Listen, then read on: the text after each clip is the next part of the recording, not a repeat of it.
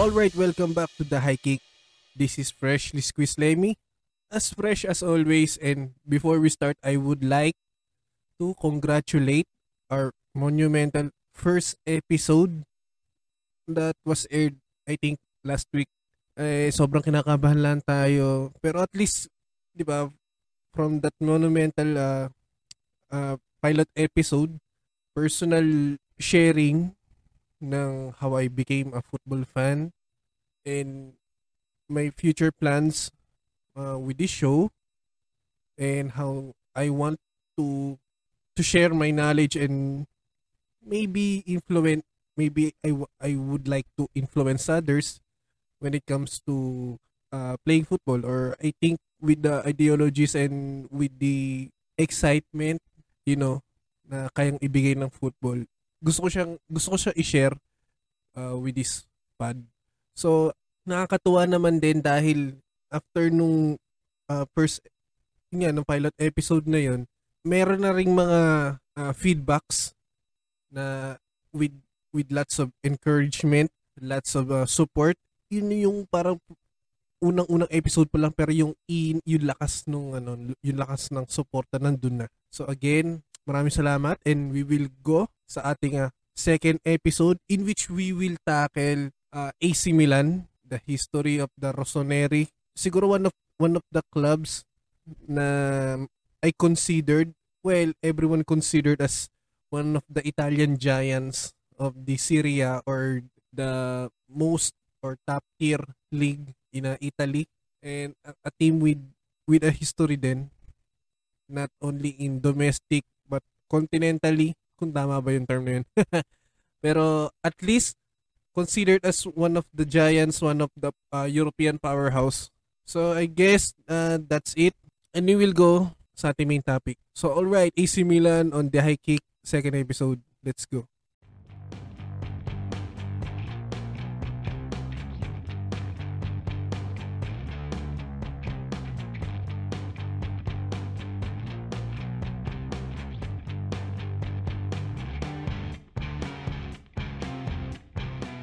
uh, AC Milan, uh, I think, founded 18, 1899 kasi nakasulat din naman din yun sa crest nila.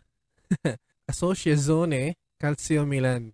So, one of the uh, giant clubs that was uh, founded in Milan. Uh, main rival ng Inter. Pero I think AC Milan is the ano the first club that that was introduced uh, in Milan. So okay, um 18 FIFA and UEFA trophies in their cabinet. Okay, uh, one of the teams that has uh, many Scudetto or league titles domestically. And they played their games at San Siro alongside with the uh, Inter. I think sharing. Pero ay siguro meron din naman na uh, sa future plans. I think pero as of now, they're playing their games at San Siro also known as Stadio Giuseppe Meazza na pag naglaro ka ng PES, I think pag Inter, yun yung pangalan. Pero kapag Milan ang gamit mo na club, eh San Siro yung pangalan niya. So they have a rivalry called Derby della Madonnina, one of the followed and one of the prestigious uh, derby sa football alongside ng El Clasico, Manchester Derby, uh, the Liverpool and the Man United, uh, Cel- uh, Celtic and Rangers, uh, Andalusian Derby. So yun, uh, Lazio Roma. They're called Rossoneri. Uh, siguro Italian term or Italian translation sa red and black. In which yun din naman yung uh, color splash ng kits nila. Uh, red and black. Uh, sometimes they call the Devils or Il Diavolo. So, nag-umpisa sila as uh, Milan Football and Cricket Club I think yung cricket kasi uh, that time sobrang laki na sport. Siguro lahat ng mga countries that was colonized by England na influenced by the, the, the by the British I think na influence sila ng ano ng cricket and up to this day ang dami rin namang countries na naglalaro pa ng ng cricket pero most of the time yung mga nasakop nga ng ano ng England or na influence ng ano ng Commonwealth So they was founded uh, by English expatriates. So they they were called Milan contrary sa local term na Milano in which that time kasi medyo political and they they chose to name themselves as Milan not Milano. Well, I think that uh, yung term kasi yung term kasi na Milano parang more on Italian and that time kasi siguro yung influence pa ng ano nung uh, World War 1, World War 2 na in which yung Italy is I think fascist pa siya. So yun. Uh, they won their first Italian championship or yung league title in 1901 and they won it back uh, back to back in 1906 and 1907. So ay- ayun lang naman parang with this uh, history from the domestic aspect, they won the top tier, the Syria, or almost 18 times. They were the most successful club that having played in Syria for almost uh, 70 years or 70 to 80 years, I think. Then they suddenly uh, relegated to Syria B for almost 2 years. Siguro meron lang siguro yun yung panahon ng ano ng I think kalakasan din ng ng other Italian teams and siguro baka rebuilding years. Hindi natin alam kasi I from my personal uh, point of view, hindi ko naman inabot yung 80s na ano na football kahit kahit saan. And I rely on uh, videos circulated, archives, documentaries that was uploaded in the internet. So they won the Coppa Italia five times and the Super Coppa Italiana or seven times. I think yung with these uh, other prestigious titles, parang in every European country meron din siyang counterpart eh. So, Syria A is the top top flight league. Syria B is the second tier. So they were the, the uh, one of the teams that uh, won those uh, leagues. And one of the successful teams that that has won the Champions League or the European Cup for almost seven times. And I think after Real Madrid, they are the the second most successful club that has won the European Cup or the Champions League. I think yung 2007, yung 2000, 2003 to 2007 uh, years ng Milan, I think by the record, yun yung para sa akin yung pinaka uh, malakas na Milan. From the likes of uh, Maldini, Inzaghi, I think Shevchenko, Kaka, uh, Gattuso, Pirlo, uh, Dida. Sobrang, I think sobrang lakas ng Milan nun.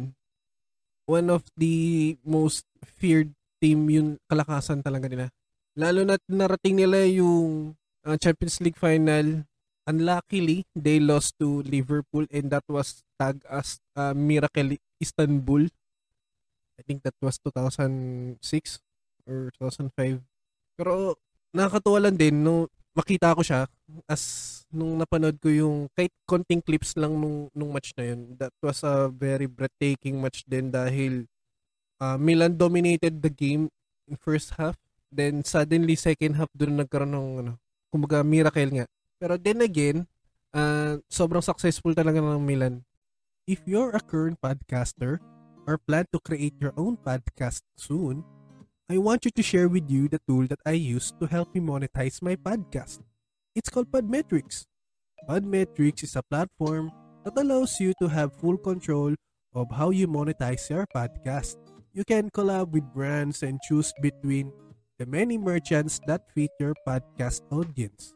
It also gives you tips and samples on how to execute your ads properly to maximize your earning potential.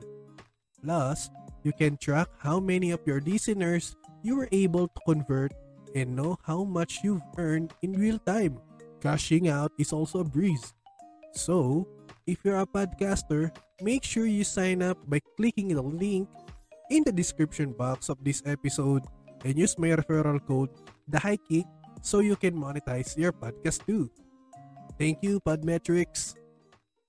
So let's go let's go to the stadium. I think San Siro was considered as uh, the home of Inter and uh, AC Milan. It has a capacity of 75,000.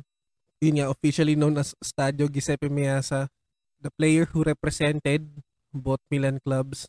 And San Siro, the name of the district na located yung stadium. Jokes aside, parang kung titingnan mo yung, yung San Siro, when I first uh, played FIFA, FIFA 10 yata yun. Noong una nilang pinakita yung yung San Siro, para siyang ano, parang ang impression ko sa kanya is para siyang uh, para siyang lumang factory ng ginawang stadium.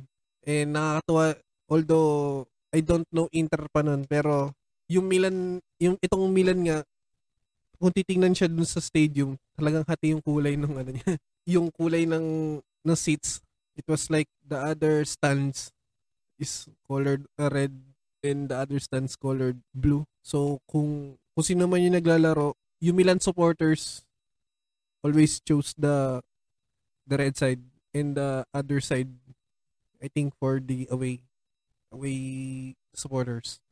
Yun nga, nabanggit ko rin kanina na there was a rumor that the both Milan clubs are gonna relocated to a, uh, to a new stadium, La Cathedral. But I think near din sa San Siro.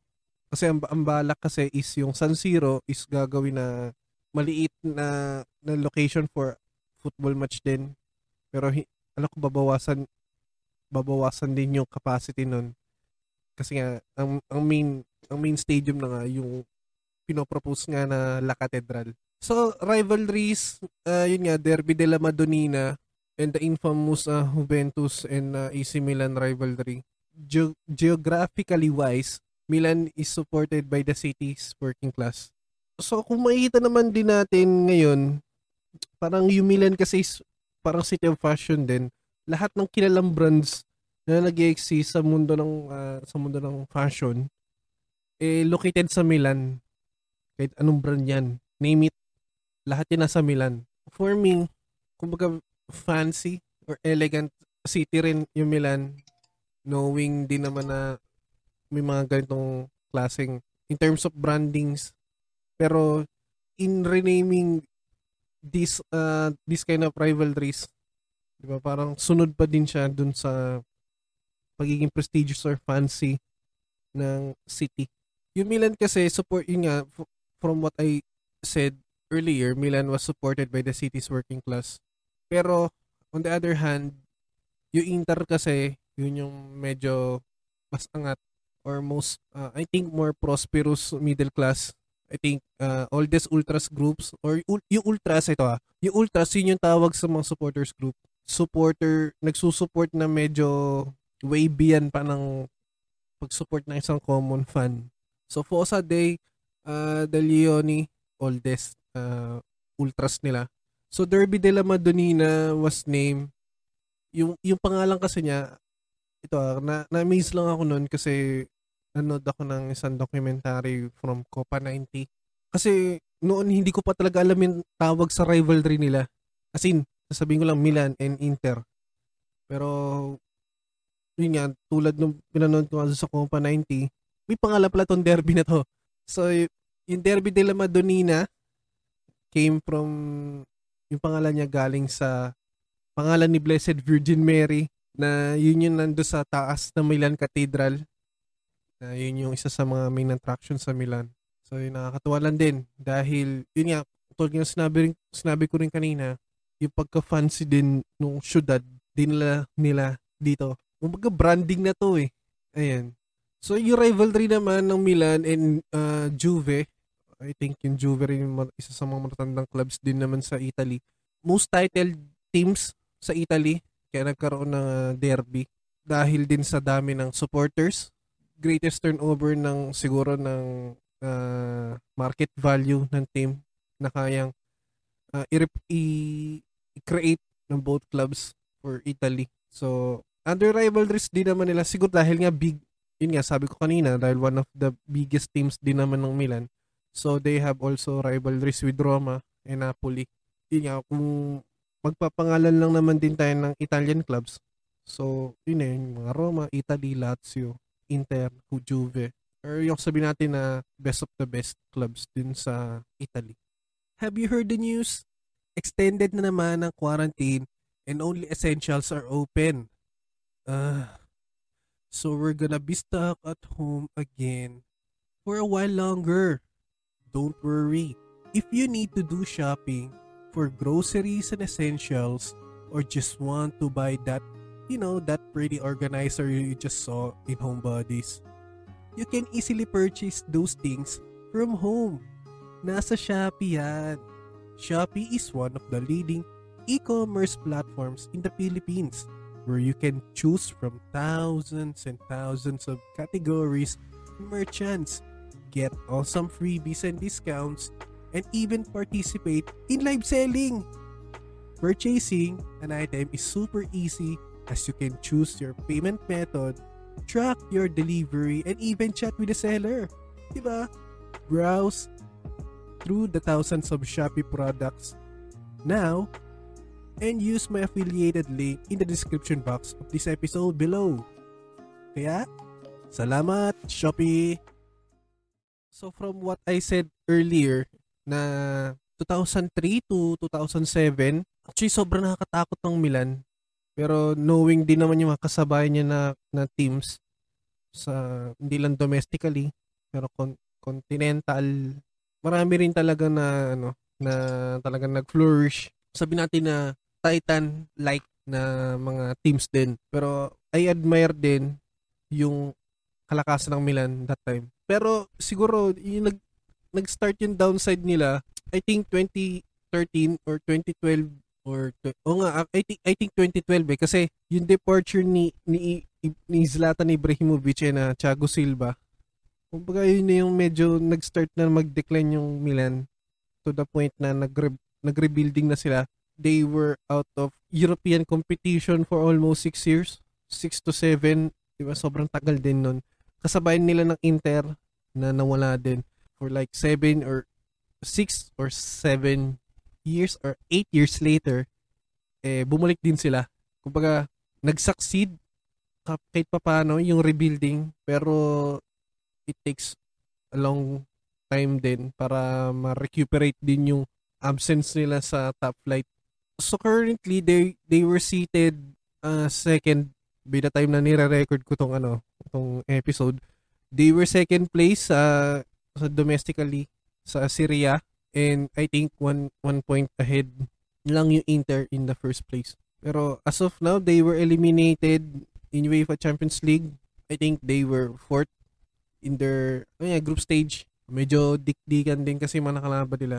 Pero I think with all this squad from the likes of Ibra, I think 40 40 40 years old na si Ibra. I don't know kung mag, magtutuloy pa siya next season. Pero with the likes of uh, Alessio Romagnoli, uh, Brahim Diaz, uh, youth players like uh, Sandro Tonali from Brescia, uh, Tio Hernandez, and I think yung siguro meron din dito na ma-permanent ma- yung loan moves like kila Florenzi, kila Bakayoko. With all these with all these players, I think kayang-kaya nilang bumalik or yung yung chemistry nila first half ng ng current season 2021-2022. Na-flourish nila yun eh. Siguro uh, challenging lang din talaga yung mga kalaban na ibang clubs sa Italy. Pero I think with all this uh, good chemistry ng ng team, kaya nila maging once again, kaya nilang maging uh, lethal team again. And I think one of the uh, European contenders ulit. So that's for it.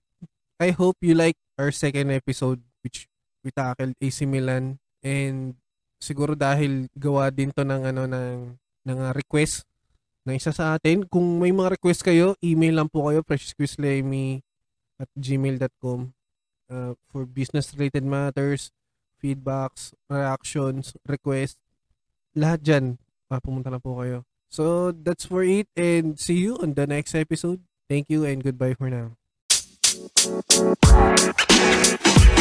You know, man. You know, man. You know, man.